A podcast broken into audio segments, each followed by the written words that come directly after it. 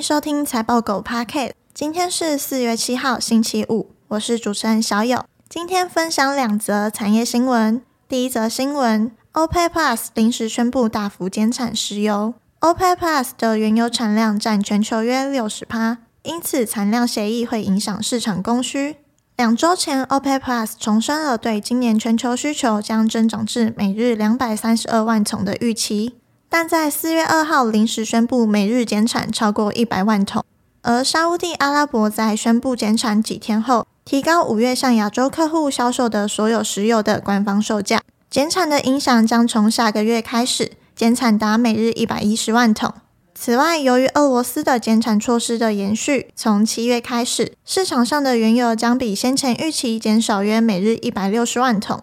彭博社表示，沙乌地阿拉伯国有企业沙特阿美将轻质原油销往亚洲地区的售价每桶上涨三十美分，这是连续第三个月提高价格。而彭博社也预测，OPEC Plus 可能无法达到减少每日一百六十万桶的石油供应，因为一些成员国由于投资不足和营运中断，已经在目前配额之下生产。路透社也表示，由于夏季旅游季来到，可能使运输燃料成本上涨，并且加剧通膨压力。这边的概念股有石油、炼油。第二则新闻，锂价今年下跌三十趴以上。锂价格的波动通常需要几个月才会影响汽车成本，因为买卖双方签订的是长期价格合约。中国于二零二二年底结束新能源车补助，导致汽车工业对锂的需求在近几个月已经下降一半以上。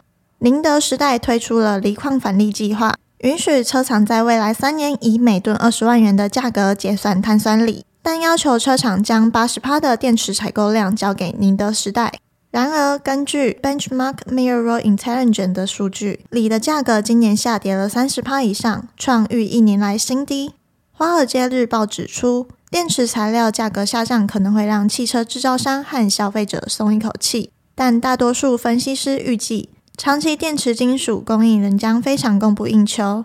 除了锂，分析师也表示，镍和钴的短期供应增加也是近期价格下跌的原因之一，这引发了人们对金属过剩的担忧。此外，镁用于轮圈，价格受中国汽车生产影响。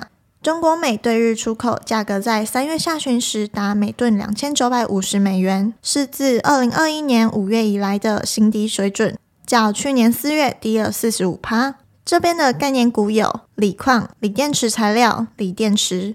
以上新闻相关资讯和相关概念股清单，我们都有列在网站上，点选资讯栏财报狗新闻链接都可以看到，也可以透过这个链接订阅财报狗新闻。我们每天会帮你整理产业动态和最新消息，寄到你的信箱。今天的新闻就到这里，我们下次再见，拜拜。